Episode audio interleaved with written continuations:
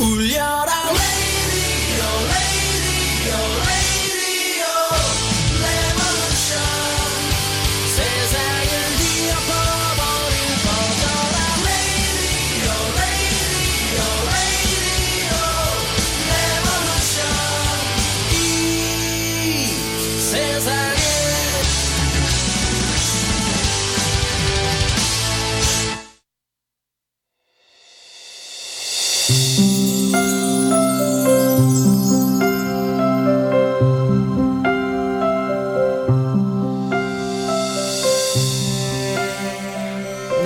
라디오입니다. 안녕하세요. 안 들리세요? 오늘 4월 16일이에요. 어, 좋은 글이 있어서 읽어드릴게요.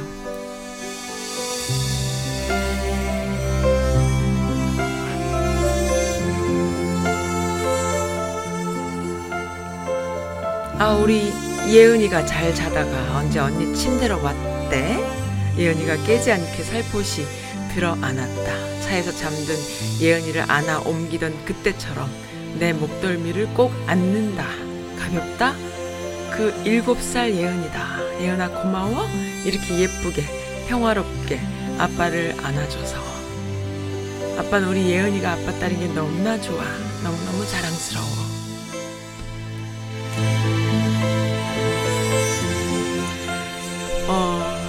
가끔 그런 생각을 해요. 세월호 유가족들에게 있어서 여러 가지 단어를 떠올려 봅니다. 가장 첫 번째로 제 마음에 떠오르는 단어는 분노예요. 하지만 그보다 더 절실한 단어는 그리움이 아닐까 저는 그런 생각이 들어요. 네, 첫 곡이에요. 오늘 6주기입니다. 아, 세월호 추모곡 어, 준비했어요.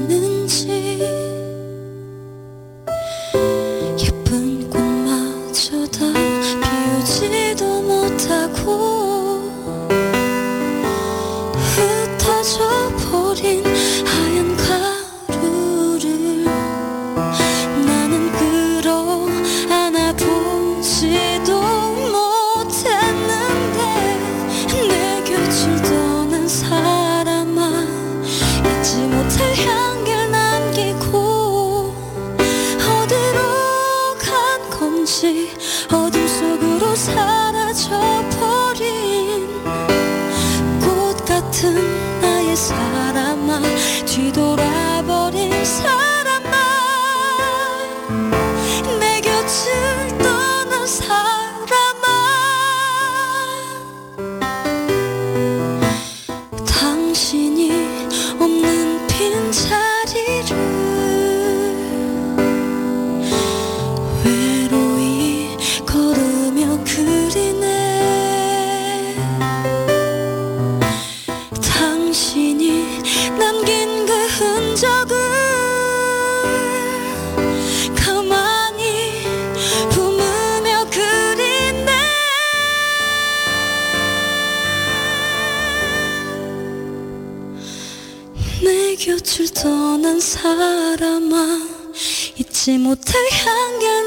남기고 어디로 간 건지 어둠 속으로 사라져버린 꽃 같은 나의 사람아 뒤돌아버린 사람아. 내 곁을 떠난 사람아.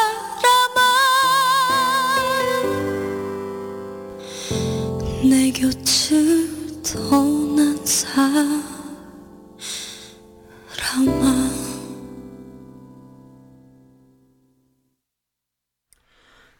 너무 슬퍼요. 하지만 또 엄마 아빠들의 마음을 가장 잘 또 표현하지 않았나 그런 생각이 들어서 제가 음, 네, 이 곡을 선곡했습니다.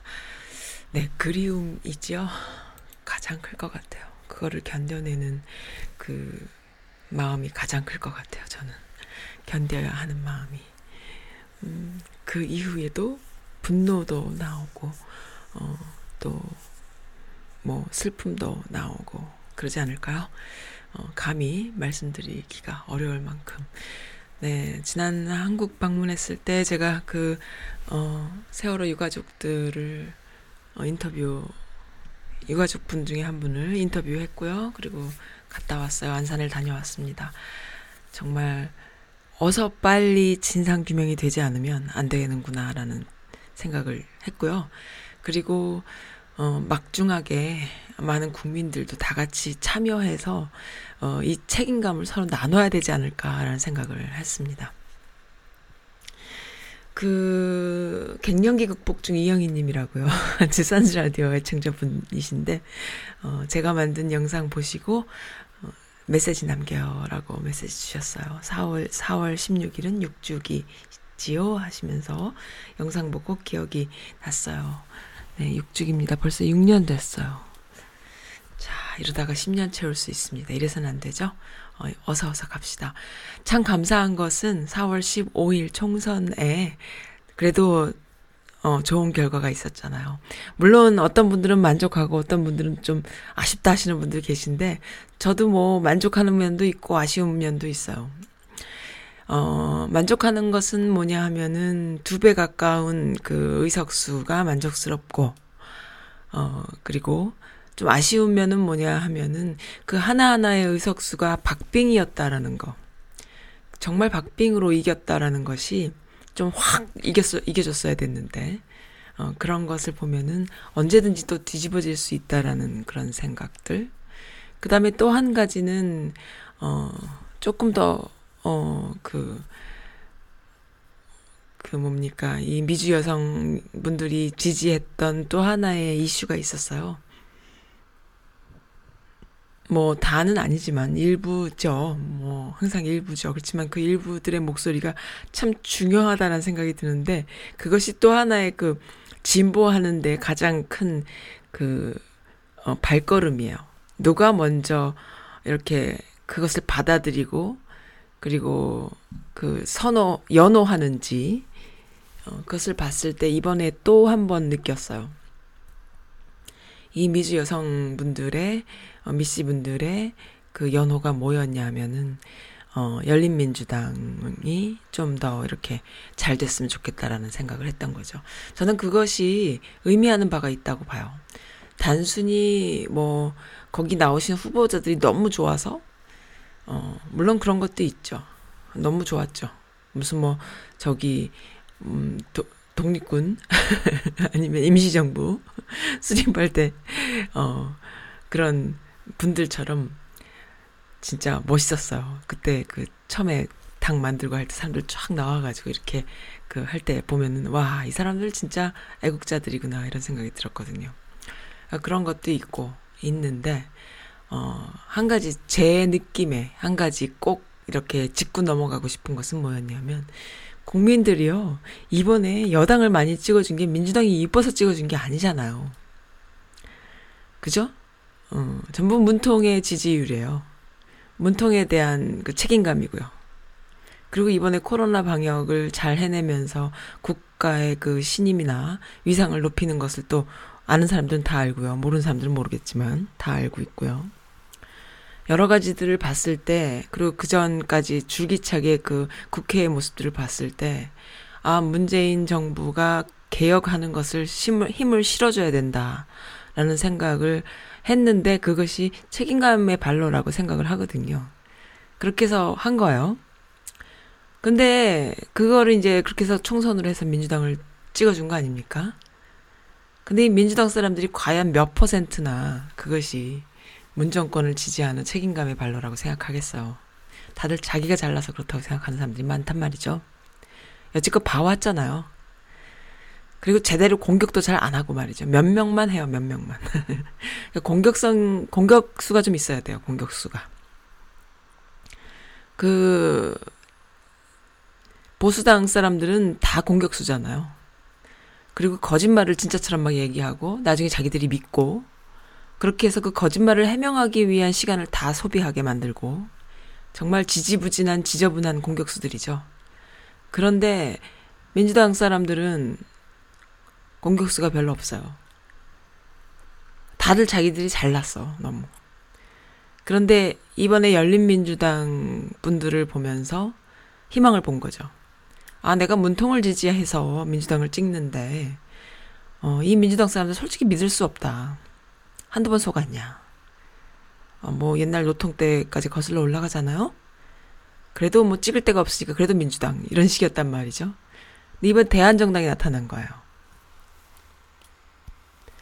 그래서 만약 민주당이 어 그 문통을 서포트하거나 책임감을 국민들의 이 책임감을 남의 것인 양 아니 자기 것인 양 어 음, 자기 것인 양 그렇게 잘못 오해하는 짓을 하면은 열린민주당 쪽으로 사람들이 갈 수 있다라는 거 그것에 대해서 좀 땡큐한다는 생각이 들어요. 그래서 이 미주 여성분들의 그쪽에 마음을 주는 이유가 있다라는 생각을 하게 됐거든요. 그래서 희망이 보입니다. 어, 생겨서 너무 좋아요. 열린민주당 생이 뭐 그 당이 너무 좋고 뭐 이런 게 아니라 아 이런 게 있어 너무 좋다. 음, 음, 뭐 그런 거 있잖아요. 그러니까는 어떤 브랜드가 너무 좋은데 너무 좋다기보다는 어떤 브랜드가 있어 그걸 맨날 사는데 어 그게 그, 어, 그런 거 있죠. 쉽게 말하면 일제보다 국산, 일, 일제 말고 국산 브랜드가 있는데, 국산 브랜드 별로 안 좋아. 믿을 수가 없어. 그래서 어떻게 사야 되나 하면서도 항상 그냥 애국심으로 국산을 사는 거야. 근데 진짜 명품 국산이 나온 거죠. 그래서 우리가 맨날 국산 그걸 브랜드를 사줬지만, 그게 좋아서 사준 건 아니거든. 약간 봉사하는 마음으로. 그밖에 없으니까 선택의 여지가 없으니까 그걸 사준 건데 진짜 좋은 브랜드가 나온 거예요. 어, 그런 느낌이 좀 들었어요. 그래서 그런 차원에서 어, 여성분들의 선택이 어, 또 한 번 앞서간다 이렇게 생각이 들고요. 또 한 한 달여 동안에 열심히 했는데 한 150만 표 정도가 나왔대요. 그게 엄청난 거다 하거든요. 그러니까 그 150만 표를 준 그 국민들이 이 대한민국을 리드할 수 있는 분들이다. 저는 이렇게 보는 거예요. 아주 엑기스다. 이렇게 보는 거죠. 네. 미국이나 외국에서 제외 투표, 부재자 투표 등을 못 했잖아요. 그래서 마음이 안 좋지만, 그래도 이렇게 좋은 결과 있어서 참 좋고, 어, 문동께서 또 말씀하셨어요. 엄청난 책임감을 느낀다. 왜 안 그러시겠어요? 어, 그렇지만 아마 잘 해내시리라 또 믿습니다. 믿어 의심치 않습니다. 4월 16일, 4월 15일은 총선이었고요. 한일전이었죠. 4월 16일은 어, 정말 적폐들의 정말 그 쓰실 수 없는 잘못된 어, 그 부패와 연결고리들의 초절정판인 세월호 사건이 터진 날입니다. 충격이에요. 아직까지도 우리 엄마들에게는 세월호는 트라우마로 남아 있습니다. 우리 아이를 어, 사랑해주고 만지고 보고 그리고 이야기를 들어주고 하는 일련의 모든 함께하는 시간들 속에 어, 세월호라는 그 충격적인 트라우마가 있어요. 만약에 우리 아이였다면. 그런데요, 참 극악, 극악스러운 사람들한테는 그게 없어요. 우리 아이만 아닐 것이다라는 전제 하에 어, 세월호 유가족들을 폄훼하고 이렇게 하는 거를 어, 항상 보게 되죠. 참 인간은 크게 두 가지인 것 같아요. 네. 어, 그렇습니다. 그건 뭐 극복할 수도 없고 바뀔 수도 없고 어, 그냥 법으로 어, 우리에게 법이 있지 않습니까? 윤리가 있고 법과 윤리가 하루아침에 막 나와진 게 아니잖아요. 이렇게 오랜 동안 싸우고 어, 많은 사람들의 희생으로 인해서 우리에게 하나의 가치 하나하나로 우리가 쓸 수 있는 우리가 거기에 빗대어서 그 사람의 인간 됨됨이를 그리고 어, 법적으로 구, 뭐 이렇게 그 구속할 수 있는 그러한 제도들을 우리가 갖고 있는 거거든요. 근데 그것을 빠져나가고 그것을 음, 유명무실하게 만들면서 요리조리 빠져나가면서 그렇게 유가족들을 폄훼하는 짓은 더 이상 어, 볼 수 없겠다 그런 생각이 좀 들었어요. 어, 이제 해야 됩니다. 7주기가 되기 전까지 해야 될 일들이 너무 많다고 했죠. 네, 7주기가 되기 전까지 7주기까지가 공소시효가 많이 걸려 있대요. 여러 가지 죄명 안에 뭐 여러 가지 죄명이 있을 수 있겠죠. 우리가 볼 때는 뭐 법적 지식이 없으면은 다 그냥 한 대 집어넣고 싶지만 그걸 하나하나 다 재판을 하다 보면 여러 가지 음, 죄목들이 있을 거 아니에요.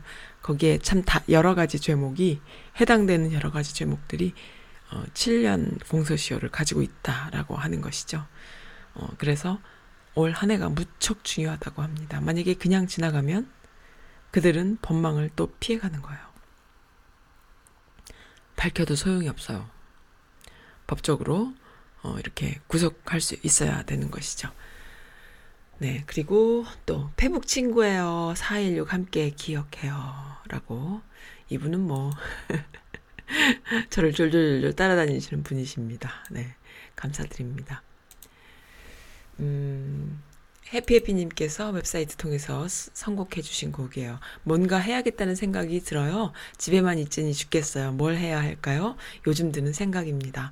마음은 바쁘고 답답한데 하루는 빠르, 빠르게 지나가니까 더 조급증이 생겨요. 음악 신청해요. 김범수의 하루 들려주세요. 하셨네요. 네, 김범수의 하루 듣겠습니다.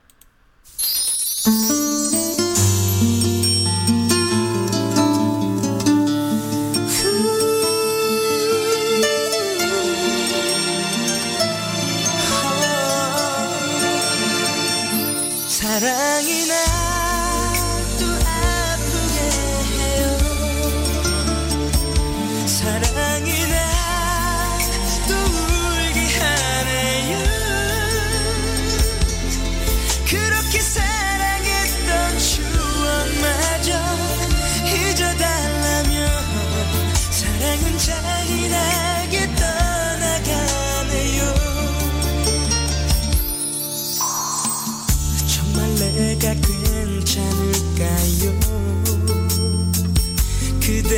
그대가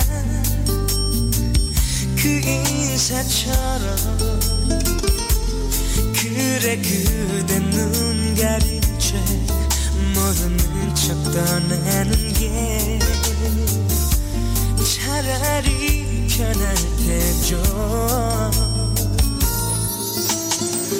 변할 수도 있는 거겠죠 저 바람도 매일이 다른데 그래도 이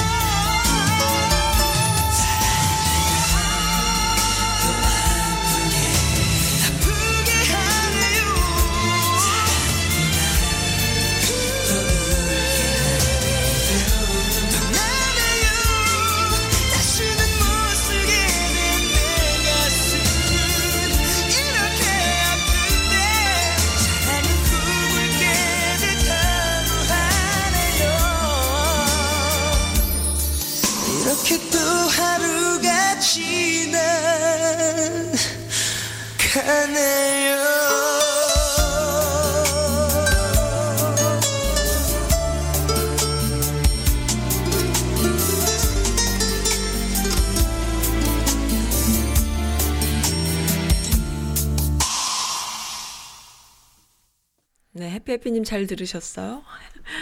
아, 네, 아주 징징거리는 남자 목소리 잘 들었습니다. 어, BBC 코리아라는 웹사이트 생긴 거 아시죠? 어, 너무 좋아요. 저는 여기 보면서 기사 많이 보거든요. 왜냐하면 워낙 한국 뉴스들이 기레기들 때문에 제대로 된 기사 보기 힘들잖아요. 근데 이제 BBC 코리아 이렇게 보면은 대충 어, 한국 이야기 또 외국 이야기 대충 summary를 할 수 있어서.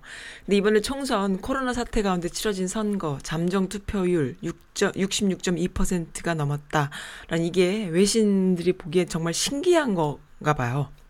아, 신기하지, 왜 신기하지 않겠어요. 정말 제가 봐도 신기해요. 야, 외국에서 오래 살다 보면은, 진짜 마트에서 오랫동안 줄 서서 기다리는 거 말고는, 사람들이 이렇게 그 공적인 일에, 아, 참, 다 개개인이고, 지멋대로지, 이런 모습 없거든요. 국가가 나를 불러준다라는 마음에서 외출 금지였던 시민들이 너무 사람이 그리워서 외출이 그리워서 다 나왔다라는 우스갯소리도 있었는데요. 아, 정말 멋있어요. 진짜로. 진짜 멋있어요. 그리고 마스크 끼고 장갑 끼고 하는 그 선거. 그리고 또한 어 일일이 열 체크를 또 다 했고요. 그다음에 살짝 열이 있는 사람들은 따로 투표할 수 있는 공간을 마련했다고 하잖아요. 예. 너무 멋지죠. 야, 정말 문통은 문통의 이 행정은 어 진짜 대단해요. 꼼꼼하고. 이게요. 어 안철수 같은 사람 보면 느끼는 거 있잖아요. 예를 들어서 우리 집에 10명의 손님이 와. 그러면 대부분 여자들이 남자들한테 열받는 남편한테 엄마 엄마들이 집에 아내들이 남편한테 열받는 게 대부분 뭔가요? 손님이 온다 그랬으면 제일 먼저 집부터 치워야 되죠. 그다음에 집에 먹을 게 뭐가 있나 좀 냉장고도 열어보고 장을 보러 가야 되죠. 이런 적극적인 사고가 없는 거예요. 그냥 본인이 좋으면은 10명 오라 그래. 이러고 그만이야. 이게 뭐냐 하면은 어떤 상황이 됐을 때에 그것을 무엇부터 가장 먼저 처리를 해야 그것이 잘 가능해지는지를 생각할 수 있는 상상력, 공감력이 있는 사람이냐, 없는 사람이냐 굉장히 중요하죠.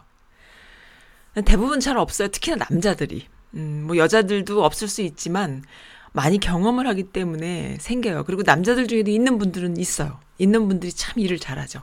뭐 자기 딸내미 생일 파티에 뭐 아이들을 초대했는데 뭐 어디서 하기로 했다. 뭐 팜에서 할, 하기도 할 수도 있고 어느 이벤트 공간에서 할 수도 있는데 그럼 제일 먼저 뭘 해야 되는지 어 인비테이션 뿌리고 우리 아이 무슨 옷을 입을 건지 선물은 어떻게 준비할 건지 그다음에 뭐 몇 몇 시부터 몇 시까지 예약은 어떻게 할 건지 그리고 음식은 어떻게 오더할 건지 이 정도만 남자들이 쫙 해주면 그 다음에 애를 씻기고 입히고 그 다음에 뭐 어찌어찌 하는 여러 가지 자잘한 것들은 엄마들이 하면 되고 이렇게 돼야 되거든요. 근데 보통 남자분들이 그런 게 없죠. 보통은 좀 그래요. 보통은.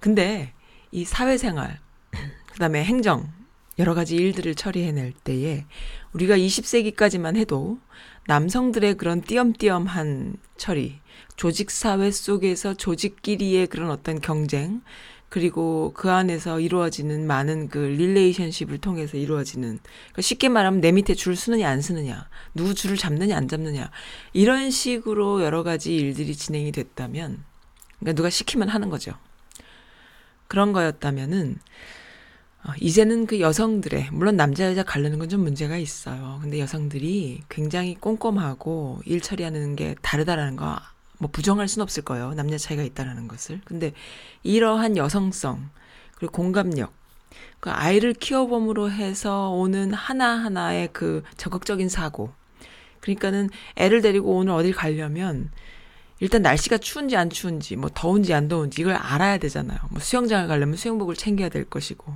뭐 산으로 가려면은 파카 하나를 더 들고 가야 될 것이고, 갈 때는 뭐 우리 아이는 무슨 음식을 먹고 안 먹고 하니까는 편식을 하고 안 하고 하니까는 뭘 챙겨가야 될지 안 챙겨야 될지 뭔가 이렇게 상상하는 게 있잖아요. 남자들은 그런 게 없어. 자기만 편하면 그만이고 이런 게 있단 말이죠. 근데 어떤 남자들은 뭐 아이들뿐만 아니라 아내까지 다 챙기는 사람들도 있죠. 있, 있긴 있죠. 그런 분들은 밖에 나가서 사회생활도 정말 더 잘할 거예요. 근데 이러한 어쨌든 어떤 상상할 수 있는 공감력이죠. 이런 것이 행정 하나하나에 다 미칠 때에 얼마나 그, 어, 국민들이 느끼는 안정감이 있겠어요. 엄마가 아이한테 해주는 것과 같은 거죠. 그때 그 강원도 산불 잡을 때 이낙연 어, 국무총리님께서 하신 것이 바로 그런 것이죠. 어, 이낙연 총리님이 모든 국민들한테 그렇게 지지를 많이 받고 사랑을 받는 이유는 하나예요. 그렇게 하나하나를 다 챙길 수 있는 섬세하고, 어, 정말 그, 어, 자, 아주 기본적인 것을 챙길 수 있는 그런 분이셨던 것을 국민들이 다 아는 것이죠. 그, 선거 동안에 그 선거 운동 하는데 어떤 할머님이 노점이었나요? 시장이었나요? 어디서 뭘 파는데 그걸 사는데 어, 만 원도 안 되는 돈을 지불하면 되는 거였어요. 그런데 거스름돈을 할머니가 줄 거 아니에요. 이낙연 그, 어, 후보님께서 만 원짜리를 이렇게 드리면서 또 한 장의 만 원짜리를 반으로 접어서 밑에다가 넣어서 이렇게 드려요. 그게 배려죠.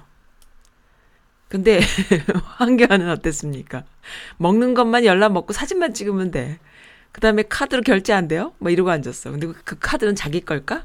남의 거 들고 와라 이러고, 이러고 있을 거야. 그러니까 이게 너무 다른 거야. 누가 행정을 하느냐. 산불이 꺼질까요? 안 꺼질까요? 누구 손에서 꺼질까요? 산불이. 그러니까는 이 문정권의 행정력이 이런 거예요. 다들 내려놓고 일할 수 있는 분들이 계신 거예요. 근데 이번에 국회도 그런 식으로 물갈이가 많이 됐다라는 것에서 그리고 쟁, 정쟁을 더 이상 하지 않아도 되는 그런 선까지 아슬아슬하긴 하지만 왔고 그렇게 해서 바라옵 건데 어, 첫 번째 그 어, 일은 세월호 진상규명부터 시작되면 어떨까라는 생각이 들어요. 물론 그것이 검찰에서 하는 일이기 때문에 어, 또 다른 이야기긴 하겠지만은 어, 압력을 줄 수 있잖아요. 제대로 수사하라고. 어차피 검찰이라는 곳은 수사를 한번 하면 그 다음에 다시는 안 하는 거기 때문에 마지막 기회인 거잖아요. 제대로 하라고 할 수 있는 거잖아요. 그렇게 해서 어, 현업에 현직에 공무원들 아직까지 남아서 있는 많은 분들 많은 사람들 분이란 말도 좀 그래 많은 사람들 모두 법정에 세울 수 있는 마지막 한 해가 되기를 저는 바라고 있습니다. 네, 그렇게 돼야 된다고 생각을 해요. 어, 이 가족들이 피해자인데 피의자가 되는 상황 참 한국 사회에서는 너무나 많이 벌어졌죠. 항상 피해자가 피의자가 돼요. 오히려 더 당해요. 이번에 그 열린민주당을 상대로 한 그, 그분들을 지지했던, 그 당을 지지했던, 어, 여, 그 많은 분들이 느꼈던 것도 그 비슷한 거예요. 왜? 뭔가를 새로운 걸 시도하고, 합리적인 걸 좋은 걸 시도하고, 어, 그, 진보하려는 그런 움직임을, 움직임이 무조건 그 두들겨 맞는, 몰매 당하는 그러한 상대로, 어, 그러니까 완전 피해, 의자가 돼서 오히려 또다시 피해자가 되는 이런 골 때리는 상황, 억울한 상황이 연출된 것을 어, 국민들이 안 거죠. 네, 뭐 그뿐인가요? 항상 있어 왔죠. 어, 너무나 이해할 수 있습니다. 저도 그러한 상황들이 너무 싫어서 이민을 결심한 사람이기도 하거든요.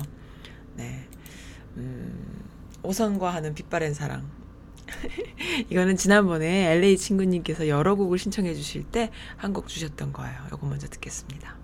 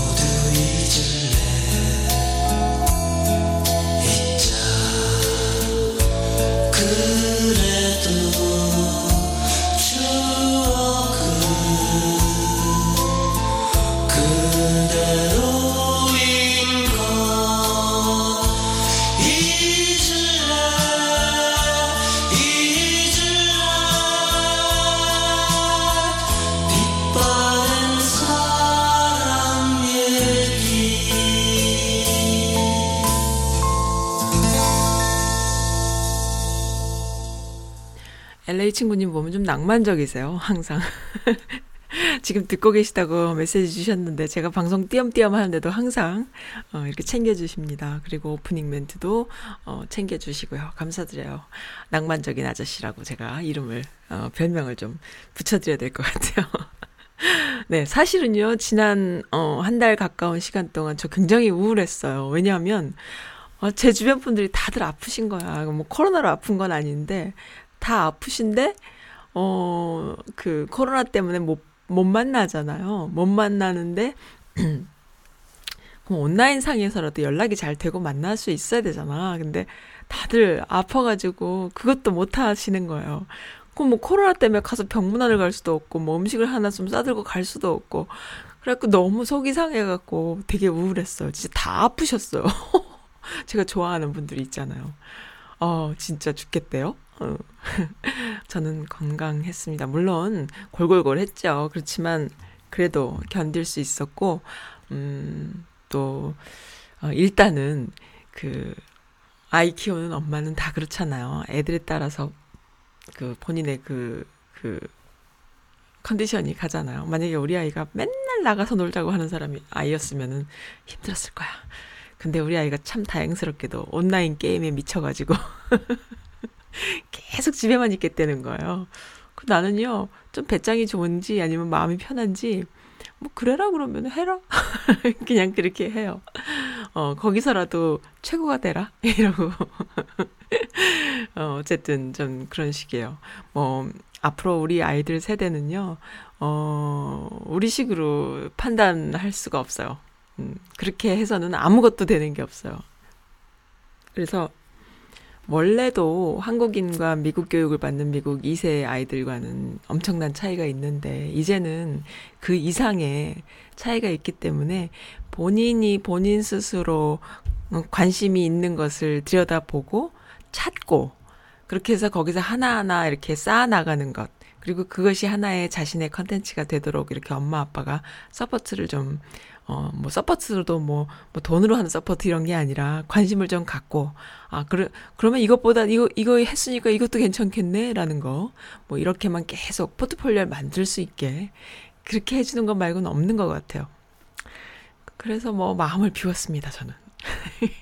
그 내가 한창 이제 구구단 외울 때인데 제가 뭐라 그랬냐면은 아 넌 구구단도 안 해요. 참 좋겠어. 아 구구단은 필요 없어. 우리 애가 막 이제 하기 싫으니까 괜히 막 그래요. 그러면 아 구구단 못 외워도 좋으니까 건강하게만 커라.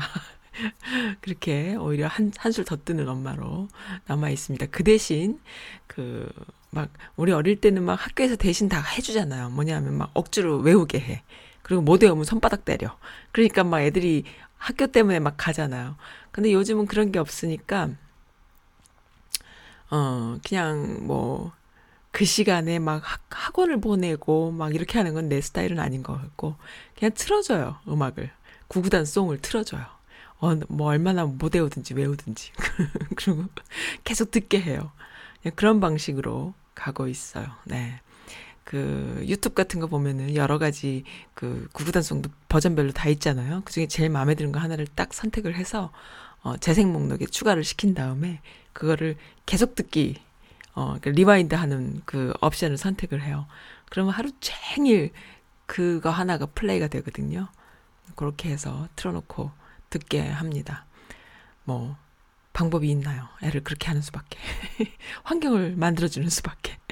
예, 어, 뭐 얘기가 또 삼천포로 빠졌네요. 네.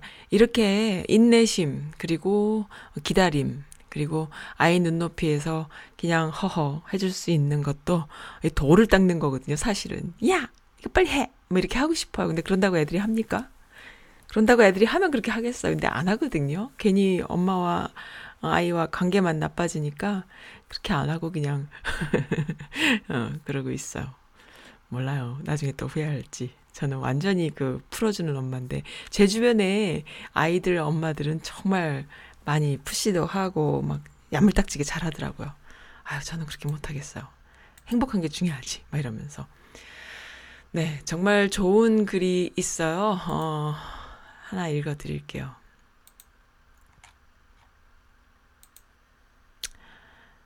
아, 마스크 추리를 만들었다고 해요.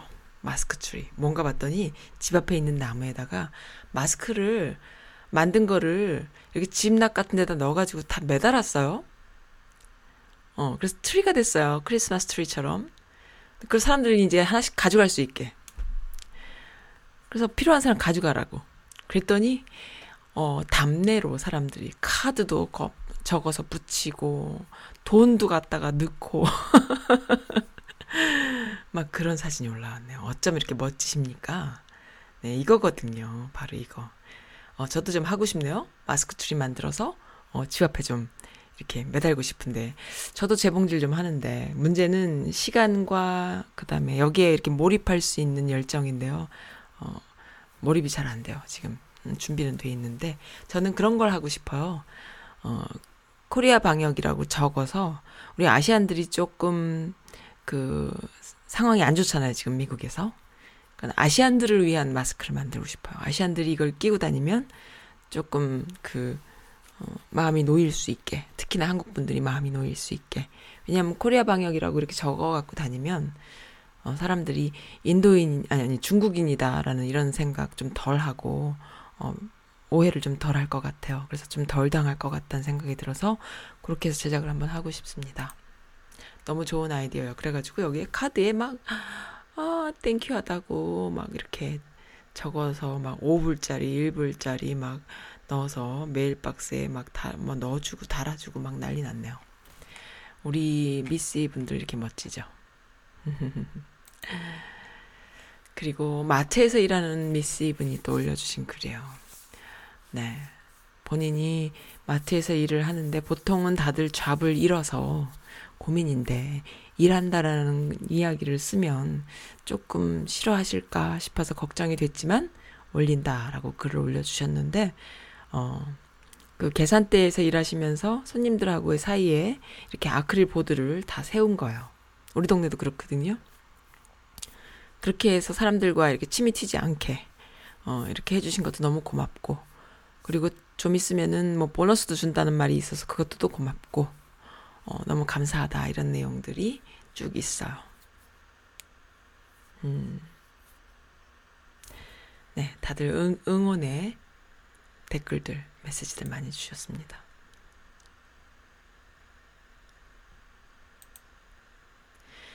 이번 총선에서 결, 어, 주목할 다섯 가지라고 BBC에 올라온 글 중에는 태영호라는 사람, 이 사실 참 기가 막힌 노릇이거든요. 이 사람이 강남에서 국회의원이 된다라는 건 정말 기가 막힌 노릇이에요. 이 사람이 어떤 사람이냐?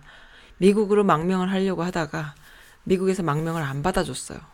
근데 박근혜가 받아준 거야, 한국에서. 그래서 한국으로 왔는데 한국 온 지 몇 년 사이에 재산이 어 18억까지 늘었어요. 근데 이 사람이 큰 자기의 친형은 김일성 대학 총장 했던 사람이고 아주 몇 대째 진짜 로얄 패밀리로 북한에서 그렇게 살던 사람인데 어 미성년자 성추행도 했고 뭐 여러 가지 돈 문제도 엮여 있고 이래 가지고 영국에서 그 공사관이라 그래야 되나요? 거기 북한 대사관인가 왜 뭐 공사관인 거기 있다가 이제 망명을 시도했던 사람인데 어떻게 이런 빨갱이가 강남에서 국회의원이 될 수가 있느냐. 정말 아이러니예요. 극과 극은 통하는 걸까? 아니면 원래 그런 자들이었을까? 어, 이게 있을 수 없는 일이 벌어진 거죠. 정말로. 있을 수 없는 일이 벌어져서, 어, 요즘은 어떤 이야기들까지 올라오냐면, 어, 태영호를 나중에 북한의 그 특파원 아니면은 그 남북 문제를 해결할 수 있는 그런 그걸로 보내자. 어, 뭐 이런 이야기까지 북한 가면 잡혀 죽는 거야. 우리나라 국회의원인데 어 북한 가면은 잡혀. 이 뭐야 이게 무슨 말도 안 되는 상황이야. 이런 놈을 뽑아줘요? 약 처먹었습니까? 아 정말 말도 안 이런 놈을 공천하는 노인네나 이런 놈을 뽑아주는 강남 시민들이나 아 진짜 이거는 그 가정교육, 사회교육, 그 어떤 것도 돼 있지 않다라는 증거예요. 돈이면 된다는데 이 사람이 있음으로 해서 돈이 벌어지면 다행인데 돈이 벌어질까? 뭐 진짜 끔찍해요. 어, 강남도 사실 보면 다 경상도 분들이잖아요. 이번에 그 코로나 사건 터지고 어 경상도를 대구 힘내라 대구 경북 하면서 얼마나 전국적으로 이 해외에서도 지지를 하고 격려를 했는데 이번에 그 경상도 쪽에서 보여주는 행태는 정말 급 아주 대실망입니다. 대실망. 그러니까 너무나 너무나 그 기본적인 소양들이 안 돼 있는 분들인 거예요. 본인들이 얼마나 도움을 받았고 얼마나 그 어, 다른 이들에 의해서 그 국난을 극복할 수 있었는지는 모르고 다 남 탓만 하고 있는 거야. 자기네가 그렇게 된 건 다 남 탓이라는 거지. 음. 근데 그런 사람들이 지금 강남에 부자들 안에 너무 많잖아요. 2대, 3대. 2세, 3세들이 알고 보면은 1세들은 다 대구, 경상도 분들이 많아가지고 참 많거든요. 강남에. 보면은 부모님들이 어, 대구, 경북인 사람들이 너무 많아요. 강남에. 그러니까 이제 완전히 이유 불문하고 무식한 거죠. 정말 저는 실망했어요. 대구, 경북, 어, 경북 사람들한테 경남도 마찬가지지만 경북 사람들한테. 이번에 코로나 사태가 터진 거는 대구 경북이니까. 너무너무 이 사람들의 그 아나무인 말도 안 되는 상황을 보고 야 어떻게 이렇게 밀어낼 수가 있냐. 음 거기에 넘어가고 그걸 부추기고 했던 이들이 또 있는 거고. 이거는 극복할 수 있는 부분이 아니고 도와줘서 해결할 수 있는 것이 아니고 어 안 되겠구나. 이거는 구제불능이겠구나 이런 생각이 확 들더라고요. 어, 그렇게까지 뿌리 깊게 더 뿌리 깊게 간 데에는 또 요즘 유행하는 음모론 뭐 이런 것도 많아요. 그냥 액면 그대로 받아들여 갖고 지들끼리 하는 얘기처럼 무슨 뭐 문정권이 뭐 뭐 공산당이라더라 여기까지만 가면 그래도 차라리 나은데 그 이상으로 뭔가 또 가짜 뉴스가 막 엄청 돌면서 그게 진짜가 돼가지고 아 상상할 수 없는 엄청난 시츄에이션이더라고요. 건드릴 수가 없습니다. 그 사람들은 어, 다 남 탓이에요 지금. 그렇게 힘든 것 자체가 다 남의 탓이야. 대단하죠? 어, 그래서 야 이거 진짜 심각하다. 그럼에도 불구하고 거기에도 박빙인 곳이 있었고 그리고 몇 퍼센트의 지지를 받았느냐를 이렇게 보면 그래도 희망이 있다 얘기하는데 솔직히 저는 희망 없어, 없다고 봐요. 그리고 거기서 더 올라서지 않잖아. 그리고 젊은 애들이 더 꼴통인걸 원래 제가 옛날에 대구 쪽에 좀 살아봤는데 항상 느끼는 거였어요. 젊은이들의 그, 그, 아무 생각 없는 그, 그 대구 경북 특유의 그 성격이 있어요, 성격. 뭔가 생각하면, 아, 골 아프다. 아, 니 잘났다. 이러면서 그냥 아무 생각 없이 노는 것에 굉장히, 어, 보편적인 그런 정서가 있어요. 그래서 뭔가 이렇게 이야기하고 토론하고 이런 거가 아예 없어요, 거기는. 그렇기 때문에 그냥 얼마나 얼마나 아무 생각이 없냐면 옆에서 뭘 입으면 나도 그걸 입어야 되는 거야. 그게 너무 팽배해 있는 곳이었거든요. 지금은 어떻게 또 바뀌었을지 모르지만 그러한 문화가 참 이상하게 보였어요, 제 눈에는. 근데 그것이 그들의 그 성격 성향이었고 어 그러지 않으면 골 아프다. 아, 고마 시끄럽다. 니 잘났다. 뭐 이런 어떤 정서를 많이 느꼈는데, 어, 그게 결국에는 이렇게까지 가는 것 같아요. 근데 목소리 큰 놈이 또 떠들면은, 아, 그런갑다 또 이런 게 있거든요. 그러니까 부추기는 거죠. 이번에 코로나 사태도 무슨 뭐 중국을 입국 금지를 안 시켜가지고 경북이, 대구 경북 당했다 그러는데 그게 말이 됩니까? 그럼 지금 미국은 가장 심한데 미국은 그럼 입국 금지 안 해요? 그러면은? 그리고 유럽이나 미국이나 이런 많은 나라들이 전부 다 중국인 입국 금지를 안 해갖고 이렇게 당합니까? 그럼 말도 안 되는 이야기예요. 오히려 입국 금지를 안 하고 어, 그 최전방에서 계속 방역을 했고 어, 그렇게 했기 때문에 경제적인 타격이 없이 이렇게 가고 있는 정말 놀라운 전 세계에 없는 아주 놀라운 상황을 연출하고 있는 것이 바로 이 한국인데 그렇게 좋은 상황을 줘도 감사한지 모르고 와, 진짜 기절초풍할 얘기를 하잖, 하잖아요. 근데 그게 넘어가가지고, 구제불능이다. 저는 이렇게 생각합니다. 어, 미안한 얘기지만, 이제는 다 그런 건 아니야. 뭐, 이제는, 어, 그전까지만 해도 다 그런 건 아니고, 음, 이런 거는 지역 감정을 부추길 수 있으니까는, 에이, 뭐, 그런 게 어딨어요? 이제는 지탄받아 마땅하다. 저는 그렇게 생각해요. 이제는 본인이 아니어도 함께 지탄받아야 된다. 이렇게 생각해요. 어? 대구 사람들이라면 뭐 그런 거 있잖아요. 한국 사람이면은 외국 나가가지고 한국 사람이 뭐 잘못하면은 외국 나가서 같이 쪽팔린 것처럼 똑같아. 아 이제는 정말 같이 욕 먹어도 싸다. 뭐 이런 생각이 들 정도. 이제는 더 이상 그냥 봐줄 수 없다. 이건 지역 감정도 아니고 뭣도 아니다. 이거는 정말 심각하다. 이들의 그 잘못된 사고 방식은 손가락질받아 마땅하다. 저는 이렇게 생각을 하게 됐어요. 그래서 정말 요만큼의 그 동정심도 안 갑니다. 어, 그런 생각이 좀 듭니다. 네, 용서하면 안 되겠다. 대구 사람들, 어, 더 이상 묵과할 수 없다.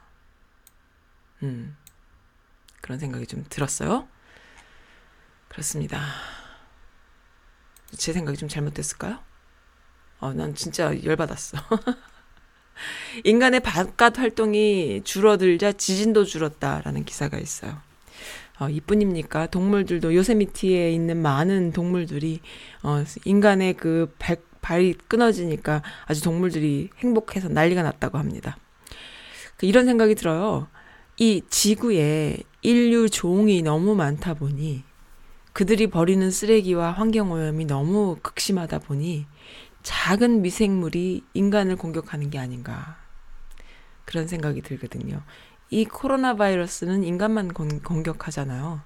근데 이러한 작은 미생물이 인간을 공격해서 인간이 어, 지구를, 그러니까는 어, 바이러스가 지구를 지키려는 어떤 행위처럼 느껴지는 거죠.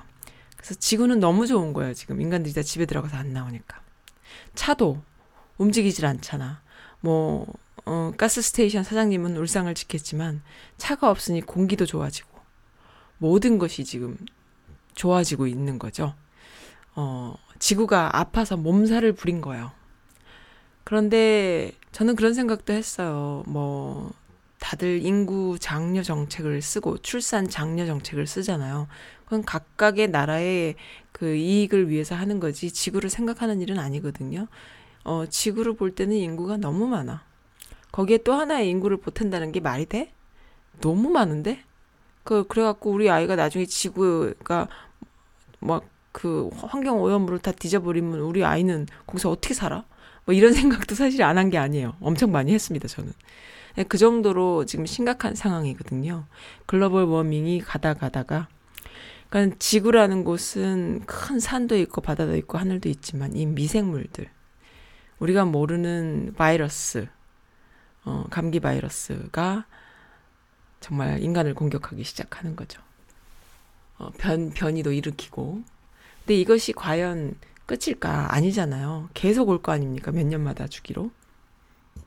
근데 갈수록 더 독한 게 나올 테고, 사람들은 거기에 맞춰서 그 백신을 만들다 만들다가 막 그거 하겠죠. 그래서 좀 겁나요. 음. 좀 애도 좀 덜 낳고 그리고 환경 쓰레기 좀 덜 버리고 특히 미국은 너무나 축복받은 나라다 보니까 이 자연이 아름다워서 우리가 이 안에서 아무 걱정 없이 사는 것 같지만 사실 너무나 많은 쓰레기들 버리고 있죠. 제가 개인적으로 가장 이해하지 할 수 없는 부분이 뭐냐면 교회에 어 뭐 한국 교회뿐만 아니라 미국 교회도 마찬가지겠지만 처음에 미국에 왔을 때 가장 먼저 본 것이 뭐냐면 남의 집에 초대받아 가면은 일회용 접시로 이렇게 음식을 먹죠. 그리고 교회나 어떤 커뮤니티 모임에 가면 다 일회용 접시로 먹죠. 그리고 음식물 쓰레기와 어 그 플라스틱 일회용, 종이, 플라스틱 등등의 많은 것들을 한꺼번에 다 버리잖아요. 그렇게 해서 뭐 호텔이든 뭐 어디 어디든 마찬가지잖아요. 분리수거라는 개념이 없죠. 집에서 가정에서 분리수거 좀 한다고 그게 무슨 그러니까는 쓰레기 봉투가 엄청 크고 거기에 다 버리잖아요. 아, 이 미국인들이 음식물을 또 이렇게 하수구로 바로 그냥 갈아서 버리는 이런 문화뿐만 아니라 모든 것들이 너무너무너무 끔찍한 거예요. 근데 한국의 경우에는 분리수거들 참 열심히 해요. 근데 미국은 분리수거도 안 하잖아요. 이, 이 엄청난 쓰레기. 참, 미국인들이 저지르는 이, 어, 끔찍한 일들이 너무 많은 거죠. 그래서 이 미국이란 거대한 나라가 만약에 한국처럼 열심히 분리수거를 하고, 어, 한다면, 어떨까? 근데, 우리 한국 사람들은 하라 그러면 또 할 것 같아. 근데, 보통의 미국인들, 아무 생각 없는 젊은이들, 정말 마트에 가면은 물건 하나 사면 거기에 포장이며 뭐 여러 가지 아주 무지막지하게 많은 그 쓰레기들. 과연 분리수거를 얼마나 어떻게 뭐 집집이는 할 수 있는데 커뮤니티마다 어떻게 아 이들이 과연 그런 삶을 받아들일 수 있을까 이 게으른 사람들이 막 이런 생각이 드는 거죠. 하지만 해야 됩니다. 어, 심각하죠. 네, 너무나 소비재에 어, 진짜 극을 달리고 있잖아요. 너무나 많은 소비재들이 넘쳐나고 있잖아요. 우리가 다 그런 게 필요할까요? 별로 필요 없어요. 그렇게 많이 없어도 살아요. 아, 근데 너무 많은 것을 가지고 있잖아요. 좀 반성하고 뉘우쳐야 하는데 미국인들의 그런 각성은 그런 면에 있어서 각성은 절대로 일어나지 않을 것이다. 그런 생각이 들어요. 제 미국인 친구랑 이야기하다가 미국인 친구가 이제 나이가 많아요. 그래서 어 이제 짐을 줄여야겠다. 자기 집에 있는 짐들을 줄여야겠다 얘기를 하는데 그 보통 일이 아닌 거예요. 나이 든 사람이 자기네 집에 짐을 줄이는 건 보통 힘든 일이 아니에요. 그 내가 그랬죠. 천천히 하라. 근데 미국인들은 너뿐 아니라 누구라도 너무나 많은 것을 집안에 가지고 있다. 어, 단적인 예로 한국인들만 예를 들자, 든자고 해도 네 집에 그 부엌, 부엌 한 켠만큼의 작은 집에서 몇 가족이 사는 집도 아직도 많다. 너무나 많은 것들을 가지고 있다. 너무 많은 공간과 너무 많은 물건들을 가지고 있다. 반성해야 된다. 그런 얘기를 했더니 어, 자기도 맞다고 생각한다고 하더라고요. 그러니까는 너무너무 가갑한 거예요. 음. 그래서 이 코로나 바이러스가 어떻게 보면 인간을 공격하는 최적화된 바이러스가 아닌가. 그래서 인간에게만 걸리고 덕분에 지구는 지금 숨 쉴 수 있는 그런 상황이 아닌가. 그런 생각이 좀 들게 됐어요. 아, 그래서 어, 인간의 바깥 활동이 줄자 지진도 줄었다라는 이 말을 들으니까 어, 그렇구나. 인간이 너무 많은 활동을 하니까 지진도 있었구나. 지구가 몸살을 부리는구나. 어, 네, 지진으로 어, 몸살을 부리는 게 아니라 작은 바이러스로 어, 인간을 공격하는구나. 정말 지구는 그 작은 바이러스서부터 아주 큰 어떤 동물들이나 산과 들까지 다 하나의 어, 하나구나 이런 생각까지 좀 들었습니다. 살짝 섬찟해요, 그죠? 음. 네. 지금 이 순간에 가장 복장 터질 인간은 아베네요라고 글이 올라왔어요. 왜 안 그렇겠어요? 우리가 지금 사이로 총선 때문에 정신없어서 지금 막 달려와서 그러지만 되돌아보면 작년에 일본의 그 경제 공격 있죠. 수출 안 하겠다라는. 그거 얼마나 큰 이슈였어요. 근데 그거를 잘 이겨냈죠. 문, 문 정권이. 정말 그것도 대단한 겁니다. 잘 이겨냈고, 그리고 이번에 사이로 총선 때 완전히 그 정말 문재인을 공격할 수 있을 만한 그런 판을 짜기 위해서 얼마나 노력했어요. 근데 완전히 뒤집어져 버린 거죠. 완전히 미칠 거야. 어. 그러니까 본인은 올림픽도 못하고 사이로 총선도 어떻게 못했고 어, 일본 불매 운동은 계속 가고 있고 그리고 한국은 세계적인 글로벌 국가로서 위상을 날리고 있고 그런데요 돌이켜 보면 일본도 어, 패망했다가 다시 선진국이랍시고 우리보다 뭐 50년이 앞서갔네 이런 식으로 우리는 여, 여지껏 배우고 살았잖아요. 나도 일본이 그렇게 우리보다 앞서간 나라라고 생각하고 살았고요. 그리고 여러 가지들을 접할 때 일본은 앞서갔구나라는 것을 또 체험한 적도 많이 있어요. 그런데 뭐 한두 가지로 인해서 그 나라가 문명이 앞섰다 안 앞섰다 얘기할 수는 없잖아요. 전체적인 걸 봐야 되는데 문제는 전체적인 걸 봤은 어떤 장인 정신이라던가 또 어, 근이 있어서 미국이란 나라와 어, 또 세계 시장에서 한국보다 훨씬 더 빨리 그 자신들의 그 문화를 이렇게 퍼뜨리는 그런 것들이 있었죠. 우리는 그런 거를 못했죠. 그렇지만 지금 이 상황을 봤을 때 일본은 너무나 후진국이었다라는 것을 우리가 상상했던 것 이상으로 후진국이었다라는 것. 가장 첫 번째로는요, 국민들이 저항 정신이 없어요. 그리고 민주주의를 이루려는 그런 생각들이 없어요. 그냥 위에서 시키면 네 하는 거예요. 그들의 성향이 그렇죠. 카레 나라다 보니까 어 나는 개인적으로 그런 생각도 들거든요. 일본 사람들이 맨날 사람 할복시키고 사람 죽이고 하면서 칼 휘두른 것들이 이제는 사람 못 죽이니까 회칼 들고 설친다. 난 이런 생각까지 들어요. 일본 애들의 그 국민성이 그런 것 같아요. 칼 없이는 못 사는 애들인 거예요. 그러니까 그런 나라다 보니까는 복종하죠. 미국도 총이 있기 때문에 사람들 사이에서 그 더 이상 서로끼리 짓듣고 싸우는 걸 못하지 않습니까? 그런 것이 이제 만연해 있죠, 이 사회도. 총이 있는 나라기 때문에. 일본도 그런 거예요. 칼이 있는 나라고, 군림할 수 있는 나라고, 어, 약자와 강자가 존재하는 나라기 때문에 그 나라 사람들은 저항 정신이 없어요. 근데 한국인들은, 어, 신기하게도 총칼을 휘둘러도 거기서 저항을 해요. 그리고 본인들끼리는 절대로 총칼을 휘둘리지 않아요. 굉장히 평화적이죠. 그러니까는 그러한 저항 정신이 아주 특별하다. 근데 그것이 그냥 우리들의 패배 의식 속에 쩔어 있었 다라고 생각이 들었거든요. 아, 우리는 맨날 왜 이렇게 저항만 하는 거야. 죽임을 당하면서도 또 저항하고.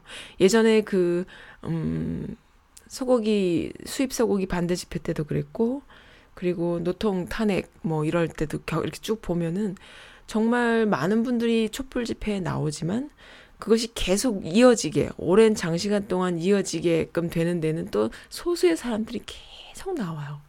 아무리 전경이나 의경이나 경찰들이 닭장차들이 막고 이명박 정부 때죠. 막고 막 이렇게 그 잡아가고 물대포를 뿌리고 못 살게 하고 사람을 진짜 죽여놔도 또 나오고 또 나오고 하는 그 저항 정신. 정말 숭고해지는 거죠. 와, 진짜 한국 사람들은 진짜 장난이 아니다. 와, 저 사람들 정말 대단하다. 그런 생각이 드는데 그것이 바로 독립운동을 했던 분들의 저항정신과 맞닿아 있고 그것이 또 민초정신인가요? 근데 이 민초정신이 그냥 패배의식, 아, 우리는 왜 이렇게 맨날 당하기만 하지라는 패배의식이 우리한테 뼛속 깊이 있었는데 그것이 세상에나 만상에나 글로벌, 요즘 같은 글로벌 시대에, 21세기 4차 산업혁명 시대에 가장 훌륭한, 가장 멋지게 대두되는, 어, 평화 정신이었다라는 거. 누구도 흉내낼 수 없는, 뭐, 백만 아니라 천만이 왔다가도 휴지 조각 하나 없는, 그러한 기적과도 같은 시민 의식, 민초 정신이거든요. 그것이 누구도 흉내낼 수 없는 골 때리는 한국민의 아주 최고의 멋진, 다른 민족들이 본받을 만한 그리고 어, 한류의 한 가운데에 있는 그런 거라는 것을 우리가 몰랐던 거예요. 우리는 정말 최고입니다. 어, 2002년 월드컵 때도 느꼈지만 그 월드컵 때도요. 참 좋았잖아요. 어, 진짜로. 근데 어쨌든 촛불 집회를 보면서 어, 그게 이제 아이들에게도 이렇게 교육으로 남아서 내려가는 거죠. 어, 그때의 교육받은 아이들과 또 교육받지 않은 아이들 이 두 가지로 나눠지는 거예요. 그때 부모들이 아이들과 함께 손잡고 집회에 나가고 민주주의를 성숙시키고 한 발짝 진보시키는데 같이 참여했다면 아이들은 절대로 일배에 빠지지 않아요. 엠번방 같은 데에 빠지지 않아요. 그런데 그때 함께 하지 않고 그것을 조롱하고 어 그랬던 이들 아무 생각 없었던 이들 쟤네들은 왜 저래 나만 잘 먹고 잘 살면 되지. 라는 생각을 했던 이들은 본인도 N번방에 빠지고, 아, 자녀들도 전부 N번방에 빠지는 겁니다. 일배에 빠지고. 자업자득인 거죠. 아, 그만큼 그, 어, 두 가지로 나눠지는 것 같아요. 세상이. 정말 촛불 집회, 어, 몇 년마다 한 번씩 있었던 그 어, 한국식 민주주의. 어, 옛날에는 정치를 이렇게 논하던 학자들이나 선생님들이 그런 말도 했잖아요. 한국은 미국에 의해서 민주주의를 받아들였기 때문에 어, 우리 것이 아니어서 잘 실감은 못해. 그래서 어, 민주주의가 뭔지 잘 모르는 사람들이 많아. 사실 민주주의라는 게 대부분 나라마다 자신들이 이뤄내거든. 근데 한국은 남이 하는 걸 그냥 받아들인 거야. 이렇게 얘기해 주시는 분들 많았거든요. 근데 지금 어때요? 한국식 민주주의 누구도 건드릴 수 없어요. 우리는 이미 한국식 민주주의를 완전히 완성하고 있는 거죠. 어, 그래서 그것이 어떤 그, 어, 피를 딛고 일어선다 그러는데, 물론 여러분들이 많이 돌아가셨죠. 87년 때부터, 뭐 그 이전부터, 광주 때부터 계속. 그렇지만, 어, 그러한 민주주의로 인해서 우리가 어, 이렇게 다 받아들인 게 아니에요. 촛불 집회라는 그 지난 10년간의 몸살을 통해서 어, 평화적으로 참여적으로 우리들 마음속에 민주주의가 이런 거구나. 한국식 민주주의를 만들어 나갔다. 저는 이렇게 생각해요. 그전에는 독재에 의해서 저항하면 그게 민주적인 어떤 저항이었지만 그 독재에 의해서 우리가 민주주의를 받아들이지 않은 것 같아요. 그거 아니고 어, 평화적인 촛불로 한국식 민주주의를 성숙시켰다 이런 생각이 들어서 어, 이제 전 세계의 민주주의는 미국이 어, 최고가 아니라 한국이다. 저는 그렇게 생각이 들어요. 항상 그 한국식 촛불 집회가 미국의 워싱턴에서도 된다면 가능할 텐데 이런 이야기들 한다고 하잖아요. 미국인들도. 근데 그건 불가능한 거예요. 너무 땅이 넓고 어, 워싱턴에서는 불가능한 거예요. 그리고 거기선 또 항상 뭔가 집회가 있, 있으면은 어, 이따가 가는 건 할 수 있는데 그런 식으로 하다 보면 나중에는 또 이제 그 폭동이 일어나고 폭력이 생기고 하죠. 근데 한국은 어떤 폭력을 일으켜도 그것이 공권력에 의한 폭력이었지 시민들에 의한 폭력은 아니었다. 물론 시민들에 의한 폭력으로 자꾸 뒤집어 씌우려고 중간에 짭새들이 폭력을 선동하는 경우가 있었는데 하다못해 중학생 아이들까지도 그런 것들을 분별해 나가면서 어, 저 아저씨 왜 저래? 하지 말라 그래. 뭐 이러면서 끌어내리는 이 정도로 개념 있는 어, 시민들인 거예요. 아, 그게 진짜 대단한 거죠. 네, 아무튼 그랬습니다. 그래서 거기에는 그 어떤 이해관계나 또 어떤 비즈니스적인 어, 자기가 뭔가 뜨려고 하는 이런 마인드, 어, 그런 걸 용납하지 않았어요. 하다못해 자, 최고 잘 나가는 뭐 대선 후보라던가 국회의원들도 촛불 집회에 나가면 거기서 마이크 못 잡는 거야. 그냥 같이 촛불만 들어야 돼. 그 정도로 어, 멋졌던 거죠. 그러니까는 아 너무 멋있어. 음, 아 팬이 안 될 수가 없어. 만약에 한류를 좋아한다면, BTS를 좋아한다면, 그리고 한국 K-팝을 좋아한다면, 그리고 K 방역을 좋아한다면, 한국식 민주주의가 뭔지를 한번 공부해야 될 테고, 만약에 하게 된다면은 훅갈 거다 이런 생각이 드는데요. 어, 촛불 집회 있을 때마다 BBK 아니 BBK란다. BBC 아니면 ABC, 뭐 NBC 이런 외신들 유럽이나 미국에 있는 많은 외신들이 취재를 했잖아요. 아마 그런 기자들이 다들 팬이 되지 않았을까 그렇게 생각이 들어요. 한국이란 나라 참 골 때리는 나라다 이렇게 어, 정말 어, 그 앞서간 거죠.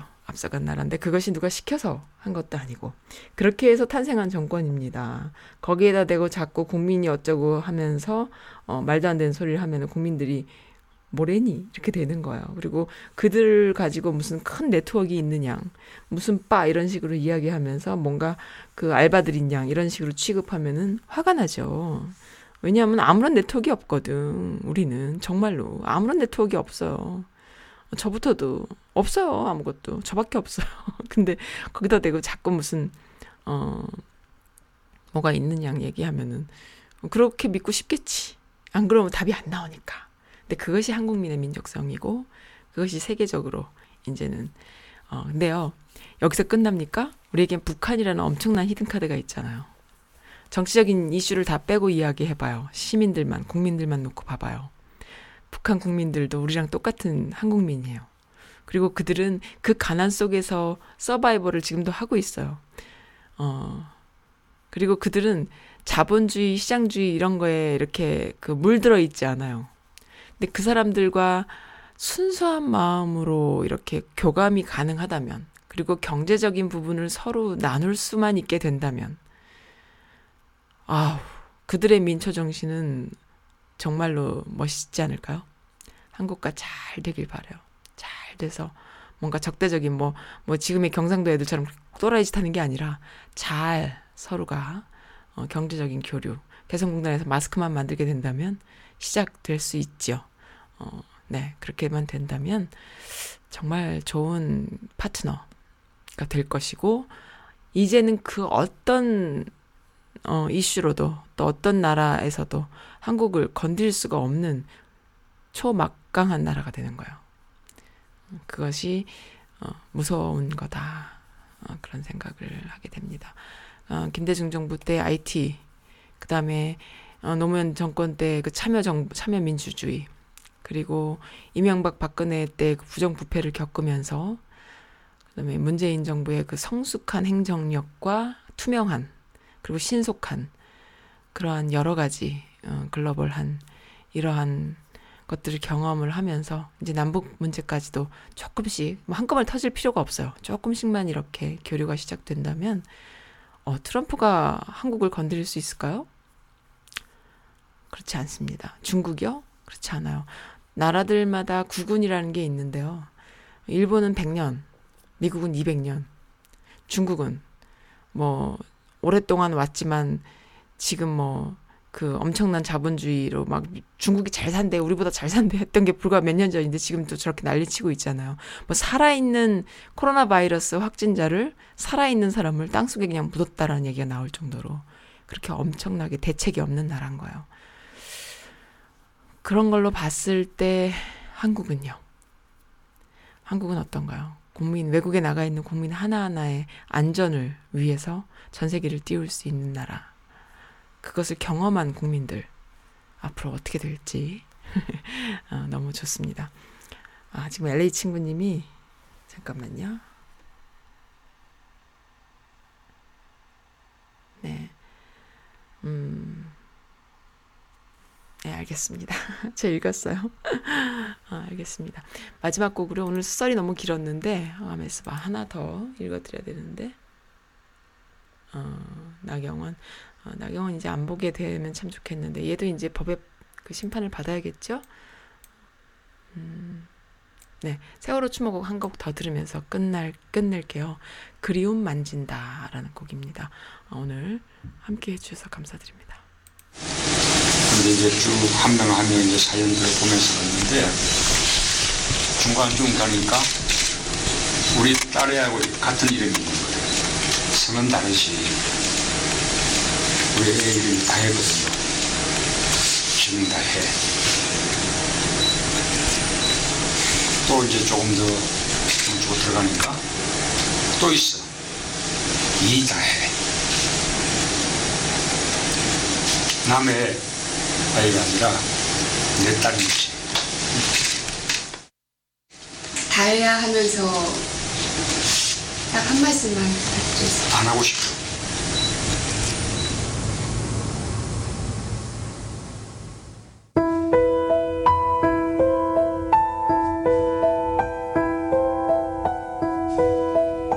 은하야, 다윤아, 현철아, 영인아, 고창석 선생님, 양성진 선생님, 이영숙님, 권재근님, 그리고 혁규야. 푸른 잎사귀보다 더 푸른 너희가 아직 그곳에서 꽃이 되었다는 사실을 나는 믿지 못하겠다. 수학 여행을 가다 다시 돌아오지 못한 너희에게 대한민국이라는 국가는 아무것도 해준 것이 없다. 검은 바다 속에서 애타게 어른들을 찾았을 너희에게 우리 어른들은 아무것도 해준 것이 없다. 너희가 생각했던 나라는 이런 곳이 아니었을 거야. 너희가 믿었던 어른은 그런 사람들이 아니었을 거야. 어른이어서 미안하다. 책임지지 못해 미안하다. 어둡고 깊은 곳에 혼자 내버려 둬서 함께 있어주지 못해서 같이 살아있지 못해서 우리만 살아있어서 미안하다. 아이들아, 부끄러운 어른으로 그래도 말을 걸고 싶구나.